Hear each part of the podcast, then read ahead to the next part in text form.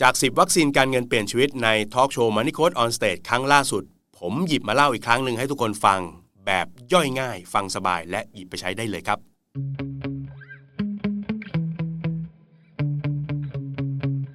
สวัสดีครับ ขอต้อนรับเข้าสู่ The Money Coach Podcast นะครับ ใน EP นี้ผมอยากจะพูดคุยถึง 10 วัคซีนการเงินเปลี่ยนชีวิต ต้องบอกก่อนว่าสิบความรู้การเงินเนี่ยผมเคยพูดให้ หลาย ๆ คนฟังนะครับในช่วงทอล์กโชว์ปี 2558 ตอนนั้นเนี่ยผมเล่าเรื่องความรู้ทางด้านการเงินที่ผมได้รับในช่วงที่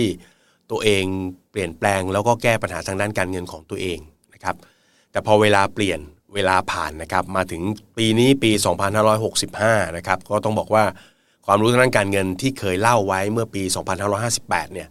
มันถึงเวลาปรับแล้วน่าจะต้องปรับแล้วนะครับ แล้วผมก็ ปรับชื่อให้มันเข้ากับยุคสมัยหน่อยเพราะว่ายุคสมัยนี้เราสู้กับโควิดหนักเหนื่อยเหลือเกินนะฮะก็เลยใช้คำว่า 10 วัคซีนทางด้านการเงินเปลี่ยนชีวิต ซึ่งผมเล่าเรื่องนี้ให้ฟังในทอล์กโชว์ครั้งล่าสุด ซึ่งเป็นทอล์กโชว์ครั้งที่ 7 นะครับ ก็หยิบมาเล่าให้ทุกๆ คนฟังกันในพอดแคสต์ EP นี้นะครับ แล้วก็ลองเอาไปปรับใช้ดูนะครับ ผมคิดว่าน่าจะเป็นประโยชน์สำหรับการเงินในโลกยุคใหม่นะครับ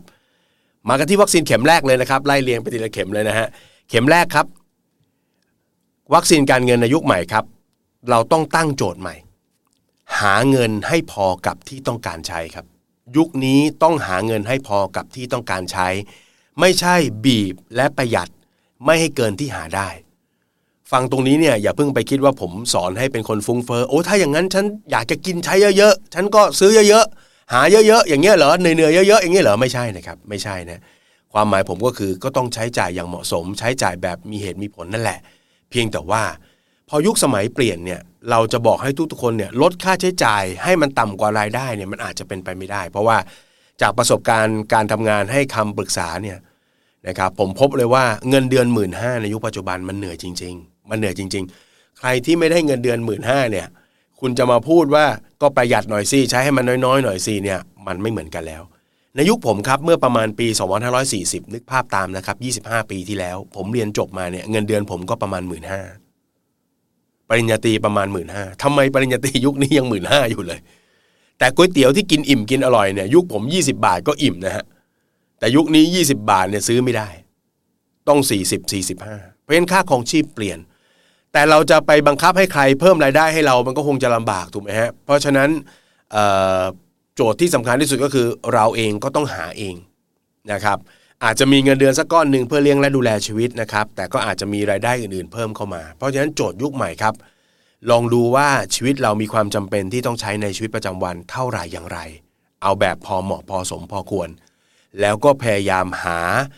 แล้วก็ให้มันเพียงพอเลี้ยงดูชีวิตเราได้นะครับ ผมถือว่ามันเป็นความรับผิดชอบการเงินอันดับหนึ่งเลย คือถ้าเรายังดูแลชีวิตประจำวันไม่ได้เนี่ย ผมว่าเรื่องอื่นมันจะไปต่อไม่ได้นะครับ เพราะฉะนั้นวัคซีนเข็มแรกครับ หาให้พอกับที่ต้องการจะใช้ ไปที่ข้อที่ 2 ครับ แน่นอนว่าแหมก็หารายได้ ให้เพียงพอใช้แต่ที่มันทำอยู่มันไม่พออะแล้วมันทํำยังไง มันก็ต้องมาสู่วัคซีนเข็มที่ 2 ครับ นั่นก็คือยุคนี้เป็นยุคของการมีรายได้มากกว่าหนึ่งทาง คุณจะทำอาชีพเสริมอะไรไม่รู้แหละ คุณต้องมีงานที่ 2 อาชีพที่ 3 มีธุรกิจที่ 4 จะเป็นเรื่องของการสร้างรายได้จากการทำธุรกิจทำอาชีพเสริมหรือจากการลงทุนก็ได้ แต่รายได้ทางเดียวมันไม่พอแล้วทางนี้ทั้งนั้นผมไม่ได้บอกให้แต่ละคนแบบคิดไปถึงความร่ำรวยอะไรใหญ่โตนะครับ เพราะว่าเอาจริง ๆ แล้วเนี่ยถามตรงๆเลยถ้าเรามีแหล่งรายได้อยู่ทางเดียวมันเสี่ยงไหมโควิดเนี่ยเป็นตัวที่เตือนชัดเจนเลย ว่าทำไม นะพอแหล่งรายได้หลัก ไม่ว่าจะเป็นจากงานประจำหรือแม้บางคนทำธุรกิจส่วนตัวด้วยซ้ำแต่รายได้มันไม่มีแล้วเนี่ย เราเสี่ยง เพราะฉะนั้นการมีรายได้มากกว่าหนึ่งทาง ผมยังไม่มองไปไกลถึงการร่ำรวยนะถึงความร่ำรวยนะเอาเป็นว่าเราดูแลตัวเองแบบที่ไม่เสี่ยงได้ มันเหมือนมีเครื่องยนต์ผลิตเงินหลาย ๆ เครื่องวันนี้เครื่องหนึ่งดับ ก็มีเครื่องอื่นมาแทนนะครับ อยากให้เรามีเครื่องมือทางการเงินแบบนี้เยอะ ๆ คุณอาจจะเป็น เจ้าหน้าที่ออกแบบกราฟิกอยู่ในองค์กรนะก็อาจจะมีแบบนะไปรับงานเสริมถ้าเป็นยุคเก่าเขาจะเรียกฝิ่นเป็นคำไม่ดีเท่าไหร่ ไปรับงานเสริมอาชีพเสริมเป็นออกแบบกราฟิกนะเป็นรับจ้างบ้างเป็นครั้งคราวไหมหรือจะเริ่มออกแบบกราฟิก แล้วก็ขายตามเว็บไซต์ เป็นช่องทางที่ 3 แบบนี้เป็นต้นนะครับเพราะฉะนั้นยุคนี้เป็นยุคที่เราต้องคิดถึงการมีรายได้มากกว่าหนึ่งทางแล้วนะครับมีทางเดียวไม่พอเช็คตัวเองเลยตอนนี้มีกี่ทางนะครับถ้ามีทางเดียวต้องเริ่มคิด ข้อที่3ครับวัคซีนที่3ครับการทำงานเพื่อสร้างรายได้ไปตลอดอย่างที่เขาเรียกว่า active income เนี่ยเนาะทำงานถึงจะได้เงิน ไม่ทำงานไม่ได้เงิน ถ้าเรามีแต่แหล่งรายได้ประเภท active หมดเลย วันดีคืนดีครับช่วงโควิดนี่เห็นชัดเลยสุขภาพเราเกิดเพี้ยน สุขภาพเราเกิดไม่ดีเหมือนเดิมทำยังไง ดังนั้นระหว่างทางที่สร้าง active income หรือรายได้จากการทำงาน เราจะต้องหมั่นสร้างรายได้ที่เขาเรียกว่าเป็น passive income ด้วย passive income มีอะไรบ้างครับ มันจะมาในรูปแบบนี้ ดอกเบี้ย เงินปันผล ค่าเช่า ค่าลิขสิทธิ์หรือโฆษณาตาม YouTube เนี่ย หรือโฆษณาใน Facebook ที่เราได้ จากการทำคอนเทนต์เนี่ย ก็ถือว่าเป็นค่าลิขสิทธิ์คำถามคือ ระหว่างที่เราทำมาหากินเรามีการสร้างทรัพย์สินอะไรไว้ไหม และไอ้ทรัพย์สินพวกนี้มันเจ๋งด้วยก็คือ มันสร้างรายได้ให้กับเราได้ คุณครู เป็นคุณครูสอนอยู่ที่โรงเรียน ก็เป็น active income ไปทำงานเขาก็จ่ายเงินเดือนครูให้ แต่ถ้าคุณครูเริ่มเอาโจทย์นะครับคณิตศาสตร์โจทย์ฟิสิกส์โจทย์ภาษาอังกฤษมาสอนบน YouTube สอนฟรีด้วยฮะถูกไหมแต่มีคนมาชมคนมาดูเราก็มีรายได้จากตรงนั้น อันนี้เป็น passive ดังนั้นหมดยุครายได้ทางเดียวตามข้อ 2 และหมดยุครายได้ที่มีแต่ active ต้องมี passive อยู่ด้วยเสมอ active สร้างคุณค่า passive ช่วยผ่อนแรง เราอยากจะมีความสุขทางการเงินต้องมีทั้ง 2 อย่างแบบนี้นะครับ วัคซีนเข็มที่ 4 ครับจำคำนี้ไว้เลยครับ การบริหารเงินในชีวิตเราเนี่ยโอ้ชีวิตเรามันยาวนะ เราไม่รู้เลยว่าช่วงไหนจะขึ้น ช่วงไหนจะเป็นกราฟขาลง แต่ไม่ว่าจะเป็นกราฟขาขึ้นกราฟขาลง หรือว่าเกิดสภาวะการแบบอย่างเช่นช่วงโควิดเนี่ยผมว่าสิ่งที่เราต้องคิดอยู่เสมอเวลาเราตัดสินใจเรื่องเงิน คือเงินมันจะมีปัญหาตอนตัดสินใจเท่านั้น ทุกครั้งที่ตัดสินใจจำคำนี้ไว้ครับ นึกถึงสภาพคล่องเป็นอันดับแรก สภาพคล่องคือลมหายใจทางการเงินทำมาหากินถูกไหมเงินไม่พอใช้เขาเรียกไม่มีสภาพคล่อง เงินพอใช้มีเหลือเก็บเขาเรียกสภาพคล่องโอเค เบื่องานเว้ยอยากจะย้ายงานไองานที่ใหม่ เราชอบเราอยากทำงานนี้ แต่เงินเดือนมันลดลงว่ะ มันโอไหมก็ต้องดู ถ้าเงินเดือนลดลงแล้วไม่พอใช้สภาพคล่องเสียหาย ถ้าอยากไปทำงานนั้นมากจริง ๆ ก็ต้องทำอะไรฮะ หารายได้เสริมควบคู่ไปด้วย หรือยังไว้ก่อน หางานที่ชอบในที่อื่นซิบางทีอันนี้มันอาจจะเป็นจังหวะที่เข้ามาชั่วคราว ถูกไหมวันนี้มีแหล่งรายได้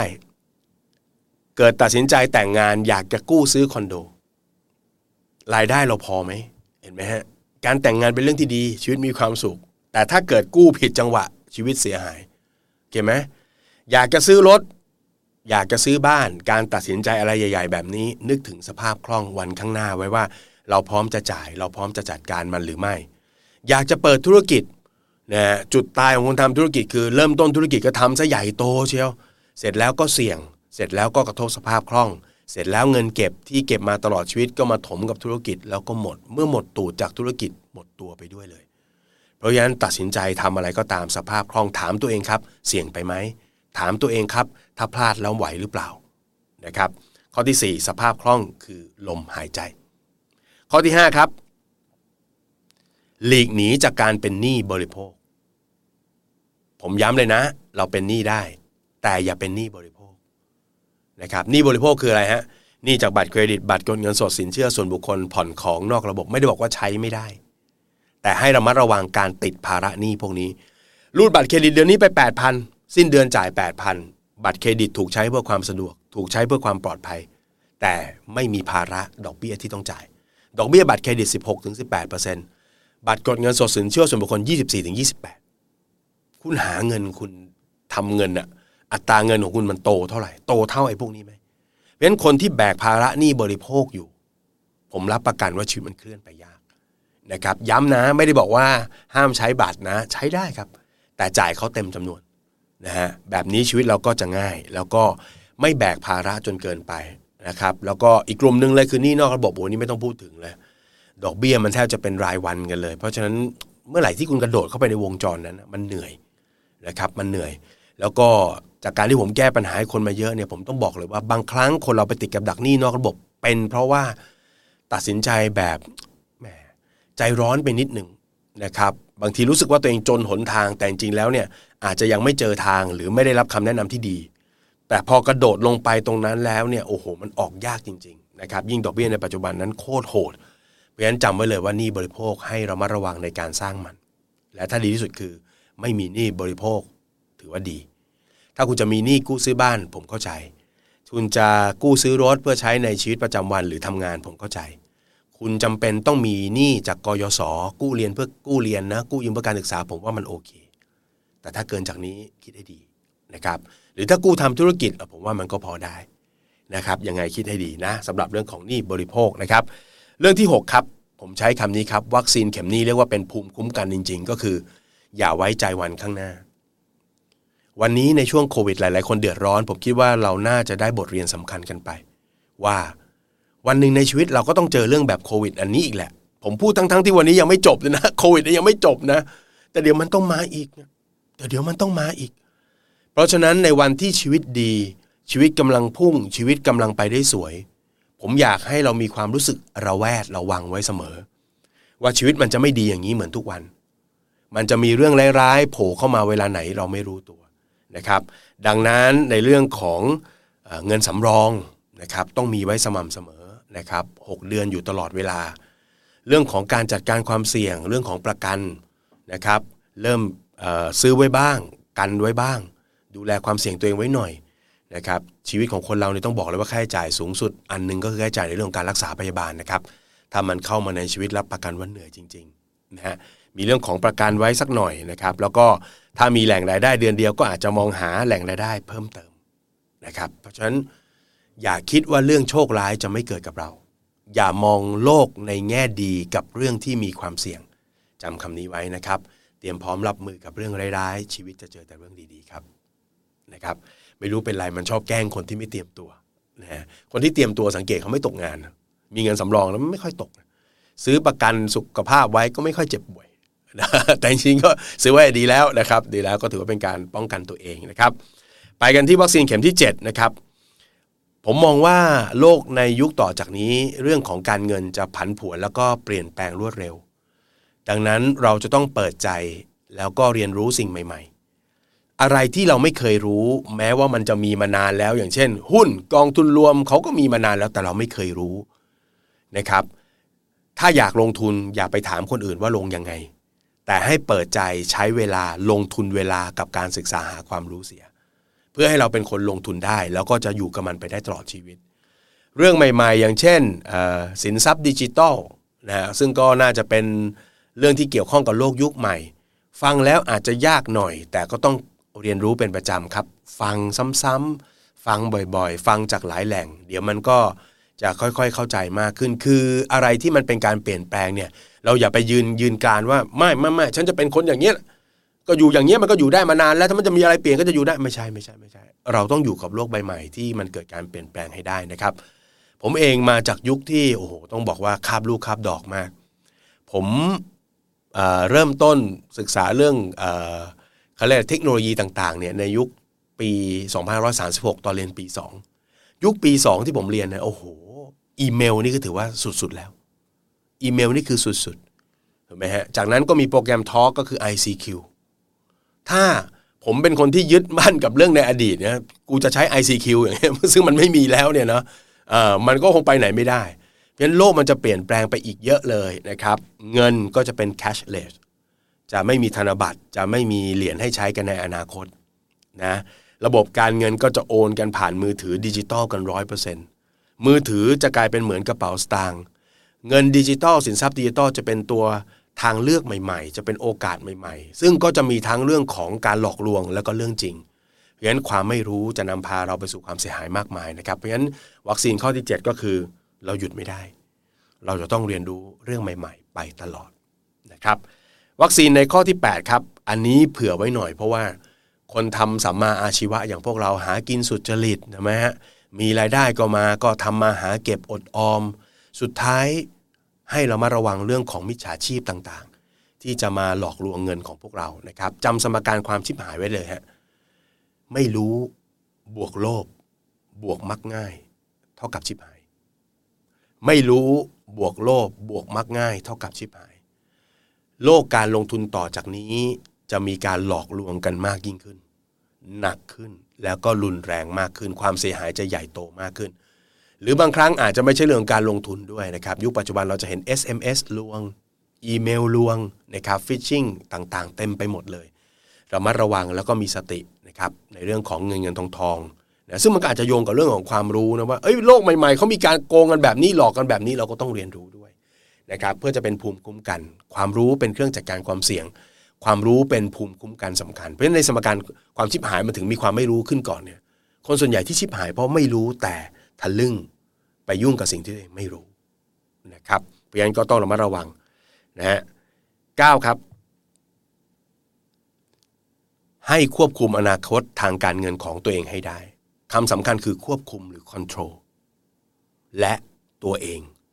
ต้องควบคุมการเงินของตัวเอง เราจะไม่ฝากอนาคตไว้กับใคร แม้ว่าคุณจะทำงานกับที่ไหนก็ตาม มันก็มีโอกาสครับที่บริษัทนั้นจะปิดตัวทำให้แหล่งรายได้คุณสูญหายไป หรือบางทีเขาไม่ปิดตัว แต่เขาไม่เอาคุณทำงานต่อ คุณคุณเลือกอะไร ระหว่างรอให้เรื่องแบบนั้นเกิดขึ้น หรือควบคุมอนาคตทางการเงินของตัวเอง คุณลงทุนไม่เป็น คุณก็ถามเขา คุณก็ลงทุนตามเขา เขาอาจจะบอกจริง ๆ หรือเขาอาจจะหลอกคุณก็ไม่รู้ จะดีกว่าไหมถ้าคุณจะศึกษาหาความรู้ทางด้านการเงิน แล้วก็รับผิดชอบเงินลงทุนของตัวเอง ดูแลการเงินของตัวเองให้ดี เห็นไหมครับ ถ้าเกิดปัญหาอะไรขึ้นมากับตัวเอง คุณก็ต้องลงมือไป take action แก้ปัญหาเอง คนเราเนี่ยนะครับ ถ้ารู้จักพยายามที่จะควบคุมการเงินของตัวเอง เขาบอกว่าความฉลาดทางด้านการเงินมันจะสร้างแบบนี้ครับ เราเจอปัญหา เราแก้ปัญหา เราผ่านปัญหา เราเก่งขึ้นแล้วฉลาดขึ้น พร้อมจะเจอปัญหาที่ใหญ่ขึ้น พอเจอปัญหาที่ใหญ่ขึ้น เราก็เข้าไปแก้ปัญหา แก้ปัญหาด้วยความรู้ ผ่านพ้นปัญหา เราฉลาดขึ้น คนที่เก่งเรื่องการเงินประสบความสำเร็จเรื่องการเงินเขาจะผ่านปัญหาที่ยากกว่าคนทั่วไป ถ้าวันนี้เรื่องเงินไม่พอซึ่งเป็นความรับผิดชอบพื้นฐานยังเป็นปัญหาของชีวิต ชีวิตจะไปไกลกว่านี้ไม่ได้ แต่ถ้าเงินพอใช้เงินมีเก็บลงทุนผิดพลาด มันเป็นโจทย์อีกโจทย์หนึ่งที่เป็นเลเวลสูงกว่า เพราะฉะนั้นต้องพัฒนาตัวเองยกระดับเลเวลเหมือนการเล่นเกมเลย เพราะฉะนั้นเงินของเราเราต้องควบคุมให้ได้ เราต้องยกระดับความรู้ความสามารถของเราให้สามารถ control เงินได้ ไม่ใช่ให้เงิน control ชีวิตเรานะครับและท้ายที่สุดครับ แม้ว่าเรื่องราวทั้งหมดที่ผมเล่าไปใน 9 ข้อ จะเป็นเรื่องราวที่เกี่ยวข้องกับมิติทางการเงินนะครับ แต่สุดท้ายแล้วข้อที่ 10 ซึ่งเป็นบทสรุปผมอยากสรุปอย่างนี้ครับ สิ่งที่สำคัญที่สุดในชีวิตเราไม่ใช่เงินครับ สิ่งที่สำคัญที่สุดในชีวิตเราก็คือชีวิตของเรานั่นเอง ดังนั้นมองชีวิตให้เข้าใจ ค้นหาความสุขในชีวิตให้เรารู้จักและคุ้นเคยกับมัน ตอบสนองชีวิต ดูแลชีวิต ให้มีความสุขครบทุกด้าน ครบทุกมิติ ไม่ว่าจะเป็นเรื่องของสุขภาพนะครับ เราต้องมีเวลาดูแลสุขภาพเราให้ดี มีเงินและสุขภาพไม่ดีก็เท่านั้น 2. ครอบครัวและก็ความสัมพันธ์ ดูแลครอบครัวให้ดี มีความสุข มีสายสัมพันธ์ที่ดีกับคนในครอบครัว เพื่อร่วมงานคนใกล้ชิด 3. พัฒนาเรื่องของการงานถูกไหมครับ งานคือความภูมิใจในชีวิต มนุษย์เรา ถ้าไม่มีความภูมิใจในชีวิตมันก็ไม่มีความสุขเหมือนกัน 4. คือเรื่องของการเงิน ซึ่งเป็นเรื่องที่เราคุยกันมาตลอดอยู่แล้ว ไม่ต้องพูดอะไรมาก 5. คือเรื่องของการพัฒนาตัวเอง คนเราอยากเก่งขึ้น อยากทำอะไรได้มากขึ้น อยากจะมีความสุขกับโลกใบนี้ให้มากขึ้น เราก็ต้องรู้จักโลกใบนี้ให้มากขึ้น การพัฒนาตัวเองก็เป็นการทำความรู้จักและเข้าใจทั้งตัวเอง แล้วก็โลกใบนี้ด้วยนะครับแล้วก็สุดท้ายครับ รวยไม่ได้ถ้าให้ไม่เป็นนะครับก็อย่าลืมเรื่องของการแบ่งปันนะครับ เรา มีชีวิตที่พอไหวพอไปได้สุขสบายก็อย่าลืมครับ แบ่งปันให้กับคนอื่นบ้าง เมื่อเรามีความสุขในมิติต่างๆ เหล่านี้ครบถ้วนไม่ขาดอะไรไป เราก็จะมีชีวิตที่มีความสุข การเงินก็จะเป็นเครื่องสับสนที่จะทำให้ชีวิตเรามีความสุขมากยิ่งขึ้น แล้วก็ยิ่งขึ้นไปนะครับ ทั้งหมดนี้ก็คือ 10 วัคซีนการเงินเปลี่ยนชีวิต ที่ผมอยากจะนำมาเล่าให้ทุกคนฟังนะครับ แล้วก็อยากจะให้ลองหยิบจับ แล้วก็เอาไปปรับใช้ดูนะครับว่า มันเป็นประโยชน์กับท่านบ้างหรือเปล่านะครับ ถ้าข้อใดคิดว่าเป็นประโยชน์ หรือทั้งหมดนะครับคิดว่าเป็นประโยชน์ก็ลองไปปรับใช้ดูนะครับ ก็รายการนี้ก็คาดหวังนะครับ ว่าจะสื่อสารเรื่องราวการเงินดีๆนะครับ แล้วก็แง่มุมการเงินดีๆ เพื่อประโยชน์ของทุกๆ คนที่ติดตามนะครับ ก็อย่าลืมครับ 10 วัคซีนการเงินเปลี่ยนชีวิตลองเอาไปใช้กันดูนะครับสำหรับใน EP นี้ตอนนี้นะครับ The Money Code Podcast ก็ต้องลาไปก่อนนะครับ แล้วพบกันใหม่ใน EP หน้า จะเป็นเรื่องอะไรนั้น ติดตามดูนะครับ สวัสดีครับ